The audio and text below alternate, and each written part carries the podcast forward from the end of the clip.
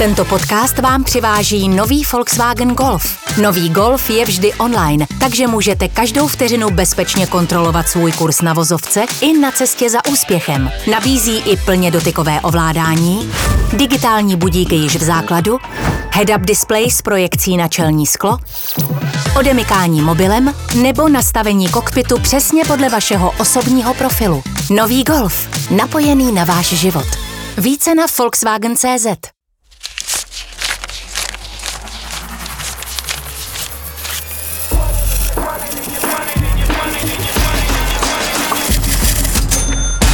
Jaroslava Rezlerová je šéfkou personální agentury Manpower Group a také prezidentkou Asociace poskytovatelů personálních služeb. Pro českou divizi americké agentury pracuje už 19 let a pod jejím vedením se z ní stal největší poskytovatel práce v České republice. O tom, co se na pracovním trhu změnilo s příchodem koronavirové krize a co nás čeká do budoucna, s Jaroslavou Rezlerovou hovořila v dalším díle Forbes Business podcastu redaktorka Zuzana Krajíčková. Vítejte u dalšího dílu Forbes Business podcastu. Od mikrofonu vás zdraví Zuzana Krajíčková. Na druhé straně dnes vítám generální ředitelku Manpower Group Jaroslavu Rezlerovou. Dobrý den. Dobrý den. Jak se hledá práce v době koronavirové krize? Dobře a špatně. Protože v těch dobách, kdy ještě tady nebyla nouzová, nouzový stav země, se vlastně práce hledala hrozně lehce ve chvíli, kdy se uzavřela ekonomika, tak eh, najednou lidi nevěděli vůbec, co mají dělat. A spousta z nich zůstala eh, ze dne na den bez příjmu profese, které vlastně nejvíc odnesly tu situaci, OSVČ, řemeslníci, lidi, kteří pracují na dohody, lidi z umění, tam, tam to bylo jako obzvlášť eh, dramatické, lidi, kteří se živí eh, něčím specifickým a eh, lidi, kteří třeba pracovali a byli propuštěni ze dne na den, najednou nevěděli, co mají dělat. A ta kapacita lidí, čekat a myslet si, že třeba týden, dva týdny to přežiju, je docela jako dobrá. Myslím, že jsme to tady hezky v té zemi zvládli a že lidi byli báječní. Ale samozřejmě, když bylo evidentní, že to bude trvat spíše měsíce, tak se lidi začali schánět po práci. Já jsem byla sama překvapená, jak moc nejrůznějších iniciativ na propojování volných míst pracovních volných míst a kandidátů vzniklo, tak jako samospádem. Přišlo mi to, že je to vlastně taky taková jako hezká aktivita, kterou ta společnost sama jakoby vyvinula různí lidi, kteří i naprogramovali nějaké jednoduchoučké weby, kde se sdílela práce. Bylo to jako hezký to sledovat. Ani jsem neměla ty pocity, že mě někdo ohrožuje jako konkurence. Ale mm, Myslím si, že spousta lidí vlastně vůbec nevěděla, co má dělat, kam se může obrátit. Jo, pak, pak bylo období ty poslední dva, tři týdny, kdy nabírali uh, retailové řetězce, kdy se eh, lidi mohli dostat na pokladny někam do supermarketu nebo do skladů. Sklady hodně nabírali, e-shopy najednou potřebovali spoustu lidí, že se většina obchodních transakcí přesunula do onlineu taky, ale to trvalo třeba dva týdny a ten další týden už se začaly ty zakázky zavírat.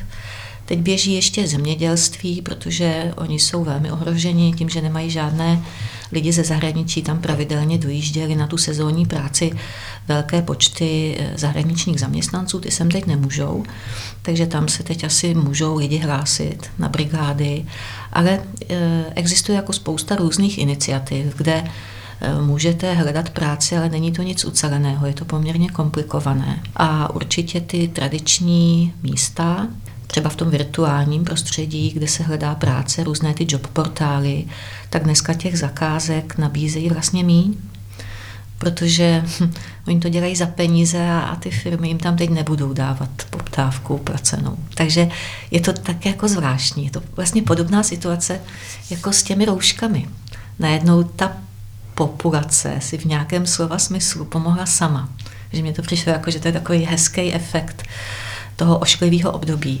No a teď se to začíná vracet do normálu. Začíná, začínají být normální zakázky, firmy si začínají vyjasňovat, co budou potřebovat, začínají trošku dlouhodoběji plánovat. Takže si myslím, že teď lidi můžou úplně bez problémů začít hledat na těch tradičních eh, místech práci. A vlastně neumím úplně říct, jaká je situace na úřadech práce, protože ať se na mě nikdo nezlobí, ale úřady práce teď jsou zavaleny ještě další agendou, která je jako obrovská, že budou, budou pomáhat v těch programech, že jo. Do toho se určitě zvedne počet nezaměstnaných v Dubnu, to je jako stoprocentní jistota, pod to se podepíšu a aby ještě byli schopni eh, všechny ty eh, dámy tam, které jako fakt mají strašně moc práce, ještě pomáhat s hledáním práce uchazečům, což mělo být kdysi dávno jejich původní poslání, tak na to prostě nebudou mít kapacitu. No. Tak trošku jsem skeptická v tomhle směru. Máte teď nějaké uchazeče, kteří si našli práci spíš eh, na těch vyšších pozicích? Nemyslím právě třeba v tom retailu nebo ty brigádníky? Teď se uh, asi tak někdy v polovině března kdy se vlastně uzavřel, uzavřel systém a všichni zůstali doma víceméně, tak se v podstatě zavřely a spadly všechny ty eh, poptávky po vyšších specializovaných manažerských pozicích. Jako spadlo to v podstatě během jednoho týdne. Nám se zakázky, abych mluvila za nás, v téhle oblasti propadly o 50 ale je potřeba říct, že tady se hledá vždycky na delší dobu dopředu, že to má jakože dvouměsíční vlastně doběh, že tam většinou se jedná o lidi, eh, kteří na tom našem trhu s téměř eh, nulovou nezaměstnaností jsou zaměstnáni a musí pro jinou nabídku dát výpověď a je to prostě, má to prostě tu dvou až tří měsíční sekvenci. A vlastně vidíme teď, že duben bude mm, v těch vyšších pozicích úplně zamrzlý, tam vlastně firmy teď čekají, co bude, dělají si nějaké plány, začínají po těch prvních zmacích, po tom šoku se začíná víc plánovat a budou asi si myslím firmy hodně opatrné. A já počítám, že tak nejdřív v květnu se začnou objevovat volné pozice v těchto těch oblastech a že to bude ale otázka třeba na konec léta nebo na září. Takže v téhle oblasti těch manažerských pozic, hodně třeba spe, i specializovaných manažerských pozic, myslím, že ten trh teď jako tak trochu zamrzne, bohužel. A z druhé strany, z pohledu těch uchazečů, vnímáte už teď nějaký příliv těch zaměstnanců nebo potenciálních zaměstnanců? As, asi bych neřekla, že je to úplně příliv. Vidíme takové první signály, že jsou dostupní lidé na trhu v množství a v kvalitě profilu a zkušenosti, jestli to mohu takto říci, jaká třeba ještě v lednu nebo v únoru byla nemyslitelná. Už teď je to vidět. Tak pro zaměstnavatele je to určitě fajn, ale musím říct objektivně, že pro lidi, kteří zůstanou volní na trhu, bude potřeba, aby se připravili, že to hledání práce teď bude prostě složitější. No. Vaše agentura je lídr na českém trhu z pohledu agenturního zaměstnávání. Jaká je v současné době situace právě těch agenturních uchazečů zaměstnanců? V agenturním zaměstnávání bych řekla, že to je velice rozličné podle toho, v jakém jste segmentu. Automotiv zastavil a čeká. První otevřený závod je teď Hyundai. Čeká se otevření Škodovky 27. dubna. Mezitím víme, že Volkswagen v Bratislavě e, začíná vyrábět příští týden a celý ten poměrně obrovský prstenec subdodavatelů napojených na automotiv taky čeká, stojí. Víme, že TPSA v, e, bude spouštět výrobu taky v nějakém omezenějším režimu příští týden, snad to mohu říct. Je to jakože postupné malé oživení, ale velká otázka je, jak moc se bude ta výroba vracet do původních objemů, jaké byly předtím. Protože je evidentní, že poklesnou zakázky, že nebude tak velký odbyt a ty, eh, všechny ty výrobní firmy jsou dneska nastavené na to, že prodávají takzvaně just in time, že se snaží mít co nejmenší zásoby, zásoby na skladě, je to pro ně drahé. A teď se dostanu k té odpovědi. Ta odpověď na, na to, jaké, v jakém je stavu agenturní zaměstnávání, no tak eh, nebudeme si nalhávat eh, nic, co není pravda. Ta agenturní pracovní eh, síla je považována za flexibilní část toho zaměstnaneckého půlu a samozřejmě to jsou první zaměstnanci, kteří dostanou buď překážky, nebo jsou propuštěni. A musím, Není to na, do určité míry výhoda, ta flexibilita v téhle době právě na nějakou krátkodobou práci? Pro firmy určitě. To je právě jeden z důvodů, proč si běžně firmy tak jako celosvětově najímají agenturní zaměstnance, či to jsou do, doby určité a s nějakým snažším, eh, s flexibilnější možností vypovědět tu smlouvu. A já bych řekla, že teď se na trhu objevilo hodně lidí, kteří mají vlastně volnou kapacitu díky tomu propouštění ale zase vidíme, že vzhledem k tomu, že sem nepřicházejí už delší dobu žádní zahraniční zaměstnanci, takže ty volné pozice ještě po nějakou dobu pro ně můžou být, že můžou nahradit to, co se, co se dřív vlastně zaplňovalo ze zahraničí. Typickým eh, segmentem je třeba stavebnictví. Stavebnictví vůbec se v posledních dvou, třech letech nes, nesnažilo zaměstnat nějaké české dělníky, že to bylo úplně jako zbytečný se o to vůbec pokoušet. A najednou vidíme poptávky ze stavebnictví, protože si velmi dobře tam manažeři uvědomují, že možná jsou volní lidé na trhu, kteří by mohli v tom stavebnictví začít pracovat. Takže když se na to podívám z pohledu agenturního zaměstnávání, tak si myslím, že se bude asi restrukturalizovat, že se bude přesouvat mezi, mezi segmenty, že dojde k nějaké jakoby přestavbě a myslím si, že ta výhoda, kterou to poskytuje zaměstnavatelům, možná se teď ukáže i pro ty ostatní eh, klienty potenciální jako něco, co by mohli do budoucna využít to jsem optimista v tomhle směru. Vy už jste to částečně zmínila ve svých předchozích odpovědích, ale kdybych se vás zeptala na odhad, váš názor, co nás letos na pracovním trhu ještě čeká, troufla byste si na to? Asi, asi bych si troufla. Ne snad, že bych měla tady věšteckou kouli, ale by se poměrně systémově zabýváme průzkumy trhu v různých oblastech a díváme se na nějaké tendence, které na tom trhu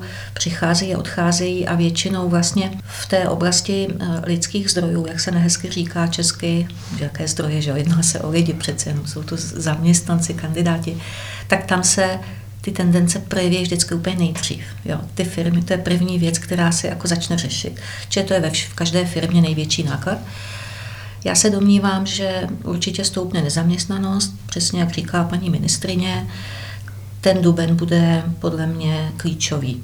Protože to číslo se teď hodně propadne, nebo vlastně stoupne procento nezaměstnaných. O kolik to bude lidí si netroufnu říct, protože přece jenom to zbrzdí hodně ten antivirus. Uh, to, to, je, to je dobrý program, za ten musím vládu pochválit. Je to, je to snaha udržet lidi v zaměstnání. Myslím si, že hodně firm to využije a pokud se to podaří dobře zadministrovat, že to je největší jako mm, potenciální překážka v tom, tak, tak by to mohlo hodně pomoct. Ale čísla v Dubnu ukážou možný vývoj, ale jak jsem už řekla, ty firmy budou eh, sice postupně nabíhat do běžného provozu a začnou fungovat, nicméně bude tady jakási nová normalita, tak to nazýváme v těch našich nových průzkumech, protože eh, se sníží určitě odbyt. Ten trh se jakoby zbrzdí. Eh, zakázek bude méně, lidi se budou víc vybírat, za co zaplatí. Společnosti se budou víc vybírat, za co zaplatí. Takže pak začne kolo číslo dvě, takzvaná druhá vlna, kdy se firmy budou eh, začít dívat na to, hm, jestli potřebují tyhle nebo eh, tyto zaměstnance a dojde k dalším restrukturalizacím ve firmách. Myslím si, že to proběhne někdy v létě. Takže ta čísla zaměstnanosti, která máme teď eh, ve výhledu za duben, a kde se můžeme bavit o nějakých jako procentech navíc, tak se můžou ještě potenciálně zhoršit eh, někdy na konci léta. Če firmy si udělají trošku jasno v tom, jaký mají výhledy. Že pro tenhle rok to bude asi eh, hodně velká změna. Vnímáte nějaké paralely s eh, reakcí na finanční krizi v roce 2008? No, to byla taková ani ne generální zkouška jako to byla věc, která nás tak jako lízla v závěru v České republice. No všude už to jelo, my jsme ještě jako to tady neměli. Trošku podobný jako s tím koronavirem. A ty dopady byly tak, taky tady mnohem mírnější, že my máme fakt silnou stabilizovanou ekonomiku a finance máme jako v pořádku z toho pohledu e, států. Nicméně tohle bude jako na, mít naprosto nepředvídatelný dopad Víte proč? Že ta finanční krize omezila nějaké objemy výroby, omezila trochu nějaké podnikání, ale byla to jako krátká věc. Tady nevíme, jak to bude dlouho mít vliv.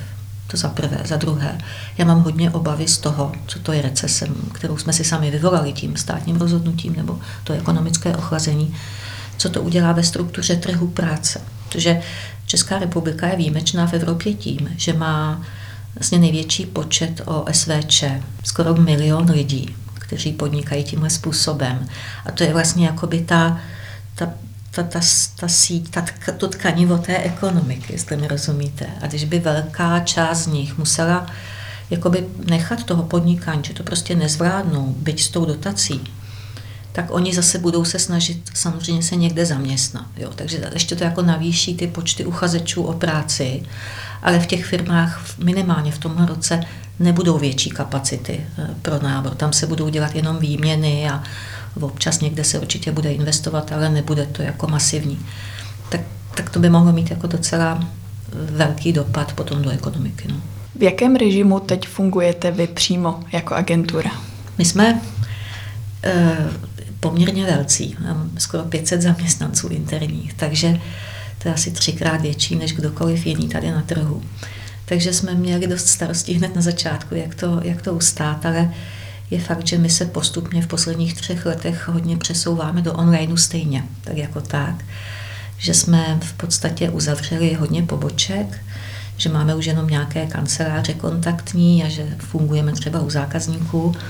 Takže nakonec to pro nás nebylo takový problém. Bylo to, bylo to velmi rozdílné v Praze a v regionech, musím říct. V Praze už nikdo nechodil do kanceláře a všichni měli roušky a v regionech se to ještě tak jako vlastně nepralo a to asi bylo všude stejné.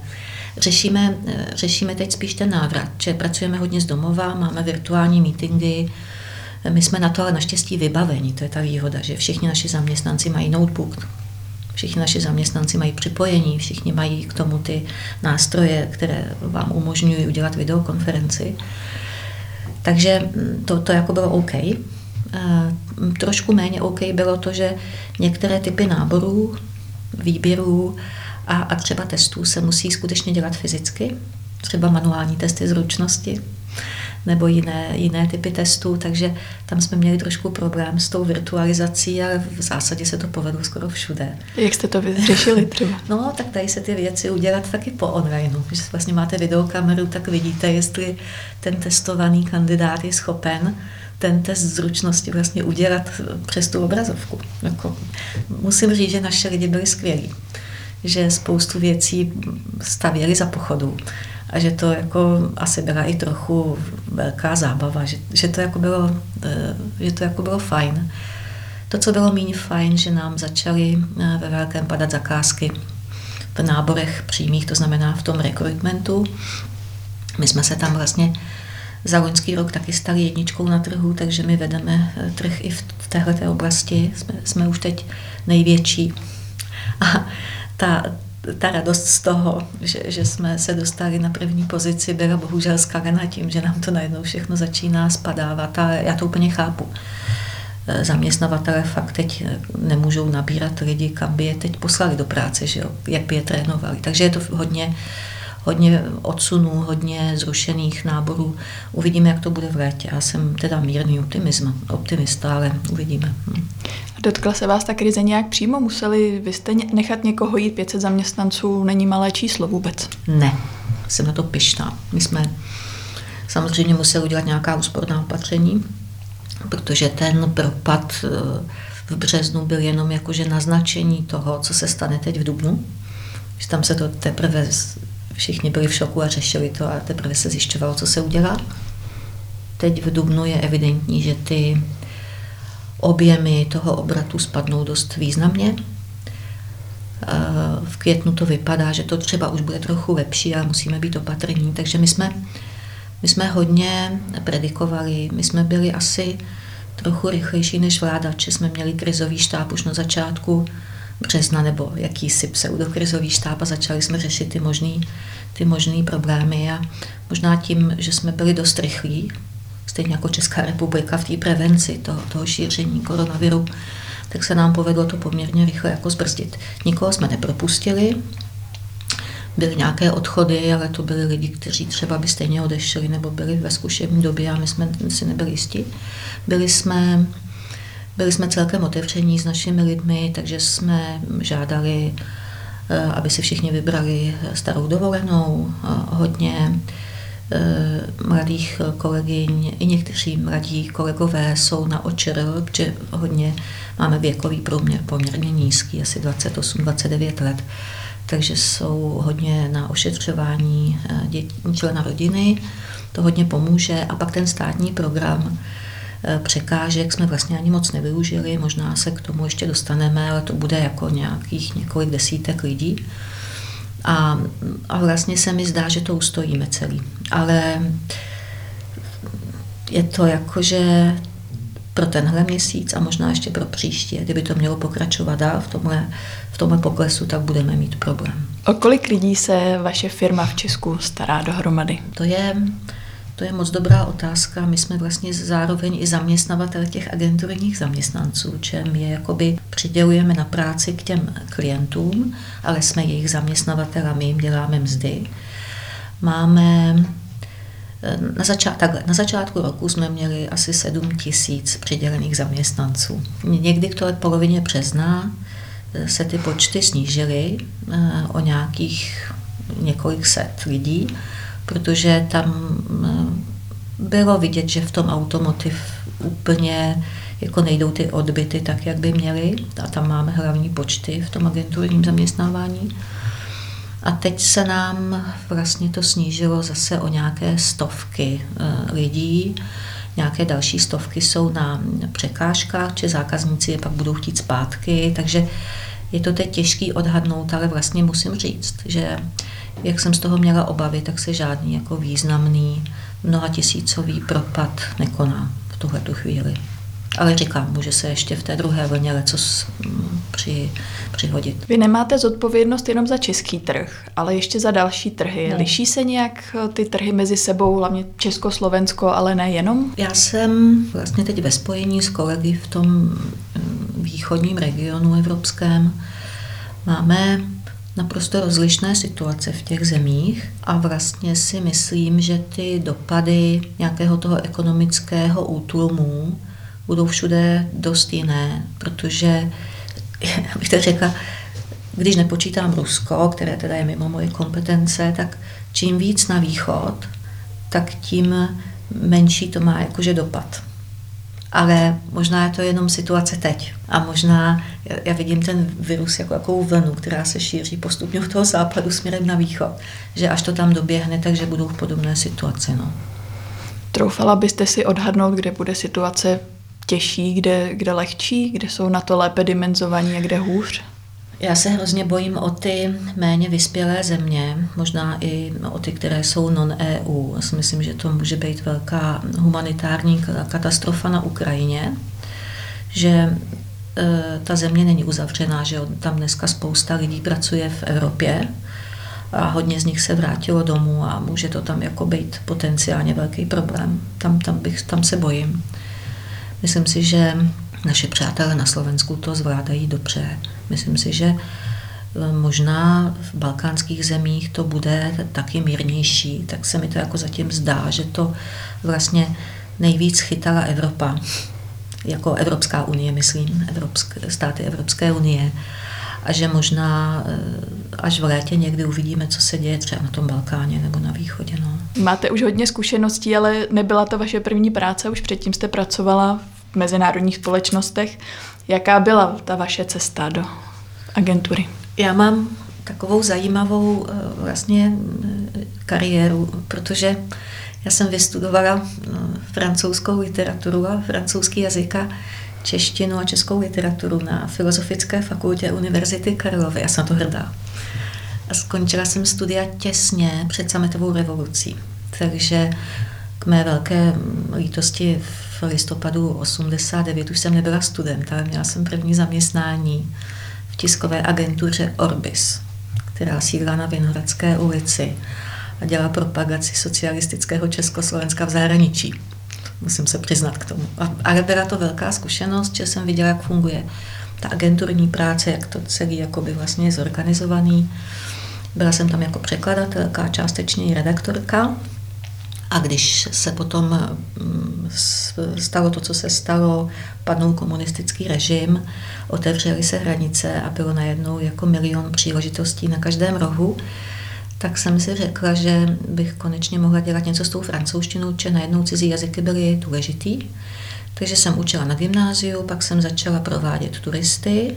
Bylo všechno jako hrozně zábavný, ale mě to přišlo, že bych mohla dělat ještě něco jako dalšího.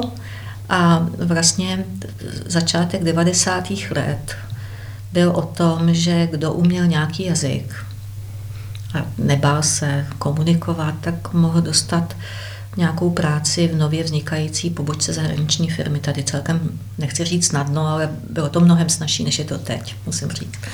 No já jsem byla pozvaná do konkurzu hned na dvě, na dvě místa. Jedno bylo do L'Orealu, to jsem chtěla. A to druhé bylo do uh, Michelin. To jsem si vzala jako backup uh, příležitost, že pneumatiky mě moc nezajímaly. Ani teda auta, popravdě. No a vyhrála jsem ten Michelin k mé velké lítosti. A tak jsem tam šla.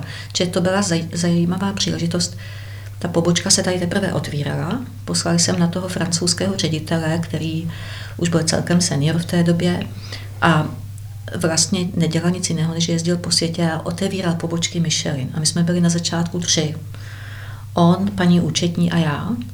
A když jsem asi po roce odcházela, tak už to byla vybudovaná pobočka, kde pracovalo třeba 25 lidí, která měla svoje dílery po republice, to my jsme pořád objížděli. Takže já jsem po boku toho ředitele, který uměl jenom dobře francouzsky, byla non-stop že jsem vlastně musela všechno tlumočit. A byla to pro mě obrovská škola o tom, jak fungují firmy, co se vlastně dělá, když se eh, firma chce etablovat, jak, jak funguje to, to dílerství, jak, jak vůbec funguje obchod, marketing, účetnictví, eh, personální práce. Bylo to jako pro mě, jak bych vystudovala další vysokou školu v ekonomice. Takže dobrá průprava to bylo, to bylo moc hezké. Jste potom začala působit v Česko-francouzské obchodní komoře, že? No to bylo, vlastně já jsem proces toho Michelinu odešla, že mám, já jsem poměrně svobodného ducha a mám ráda taky výzvy. A mě se, tam už to bylo jako všechno hotové a mě se moc nelíbilo tam chodit pořád na těch 10 hodin denně a už jsem tou dobou měla malý dítě, tak eh, když jsem už asi po druhý zapomněla ve školce, tak jsem, já jsem si říkala, že to takhle nejde. A, a šla jsem zase zpátky na volnou nohu, trochu jsem překládala, prováděla jsem nějaké ty cizince a do toho přišla nabídka účastnice dalšího konkurzu, že tehdy vznikla francouzsko-česká obchodní komora, která by se klidně mohla jmenovat francouzská obchodní komora, že jako americká obchodní komora. A tam vlastně nebyl žádný zaměstnanec, tam byl jenom eh, tým eh, lidí z francouzských ředitelů firm, kteří to založili, po vzoru toho, co měli v jiných zemích a hledali člověka, který by to s nimi rozjel. Tak já jsem byla jakože na tu pozici nabraná, dělala jsem všechno, bylo to strašně zajímavé, navíc jsme hodně spolupracovali s ambasádou, Jezdili jsme do Francie propagovat české podniky, navazovali jsme jako ekonomické vztahy, nebylo to jenom o kulturních kontaktech a o večírcích, ale ty byly taky fajn. Bylo to hrozně hezký období. Ta komora strašně vyrostla. Během těch pěti let, co jsem tam byla, tak eh, se ten počet eh, vlastně členů z deseti násobil. Já jsem přišla, bylo to asi 38 zakládajících členů a v době, kdy jsem odcházela právě za nabídkou do Manpower, tak to bylo 320. Byla moc hezká práce, strašně mě to bavilo, ale pak už nebylo kam růst, takže, takže jsem kývla na nějakou další nabídku. No. To už byla Manpower Group? Jo. Tam to bylo díky tomu, že Vlastně jsem se pět let pohybovala v té frankofonní, obchodní a manažerské komunitě, která byla v 90. nebo v druhé polovině 90. let a na začátku tisíciletí tady poměrně silná, že vlastně až pak o deset let později ty lidi v těch zahraničních firmách, ti, ti zahraniční expati začali být masivně nahrazováni českými manažery, či už tady vyrostla celá jedna manažerská generace, která to byla schopná řídit. Řekla bych, že ty kontakty byly dobré i z toho důvodu, že jsem věděla, co kde, jak se děje. A nabídka do Manpoweru přišla přesně v době, kdy jsem zvažovala v té komoře, že už, to, že už nemám kam růst a že bych si chtěla zkusit něco, kde budu mít úplnou samostatnost a zodpovědnost za biznis, že by to bylo jako zajímavý. A tahle nabídka přišla e, úplně jakože v pravý čas.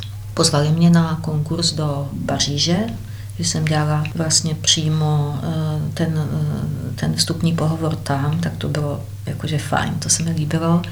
A vlastně ta, ta moje francouzština, kterou jsem vystudovala na filozofické fakultě, mě dovedla do biznisu a pomohla mi v mé kariéře v biznisu. Jo. To je taková jako zajímavá si myslím věc, že tehdy mm, Manpower Group byl řízen v Evropě Franci- z Francie, že to byla jako poměrně velikánská pobočka francouzská, která měla tisíce zaměstnanců. A asi tři roky vlastně jsme reportovali do Paříže od nějakých posledních nějakých 12 let reportujeme už na region, normálně do Evropy, že já jsem se musela kompletně přesvědčnout na angličtinu, na ten anglosaský způsob fungování, uvažování, že i velká zkušenost v tomhle směru, že to je úplně jiná kultura, jiný způsob myšlení. Na jaké pozici se začínala v Manpower? Byla jsem jako obchodní ředitelka. Bylo to, bylo to v době, kdy ten Manpower teprve otevřel, měl asi dvě malé pobočky Hradec Králové, tuším, a Kladno. Tam byl nějaký zákazník, tak proto. A bylo to jako, no, když na to vzpomínám, tak jsme byli boží. My jsme to dělali na koleně a moc jsme vlastně nevěděli, co děláme. Tak, eh, ale ty lidi, co tam byli, byli nadšený pro to bylo to strašně zajímavé. A bylo ještě zajímavé, že jsme měli pobočku na starém městě, kde je dneska starožitnictví, takže si dokážete představit celý ten setup, jak to jako vypadalo. No a pak jsme začali růst, že se otevřely podmínky pro agenturní zaměstnávání i podmínky pro recruitment. Ten trh začal prostě růst. A my jsme byli na té šťastné, šťastné vlně, rostli jsme s ním, takže to bylo takový všechno hezký dohromady. No. Čem byla tahle firma pro vás taková výzva, že jste tam vydržela takhle dlouhou dobu? My jsme kontinuálně rostli. Vlastně my jsme v té době, kdy jsem začínala, měli třeba 40, 25, 30, pak 40 zaměstnanců. Dneska jich máme 500. Jenom abyste měla tu představu. První obrat v tom roce, co jsem nastoupil, byl asi, já nevím, nevím úplně přesně, něco kolem 80 milionů nebo možná do 100 milionů. Teď máme 4 miliardy, takže já, já říkám ráda, jmenuje se to pořád stejně, já mám každý tři roky jinou práci.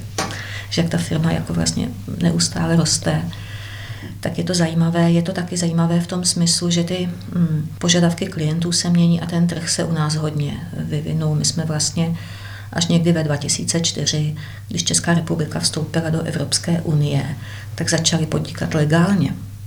My jsme do té doby vlastně neměli žádný právní jakoby podklad pro to naše podnikání a dokonce si vzpomínám, že jednou nám ministerstvo práce poslalo nějaký dopis, že děláme zakázanou činnost, která nemá oporu v zákoně, tak já jsem je zažalovala. No, to byl takový ještě prostě pořád, to byl začátek tisíciletí a byl to pořád ještě dozvuk těch divokých devadesátek, tak, takže zažili jsme co, prostě mě to baví doteď. Tak to je asi ten důvod. Říká Jaroslava Rezlerová, která byla hostem dnešního, dnešního podcastu. Děkujeme, že jste si na nás udělala čas. Moc děkuji. Naschledanou.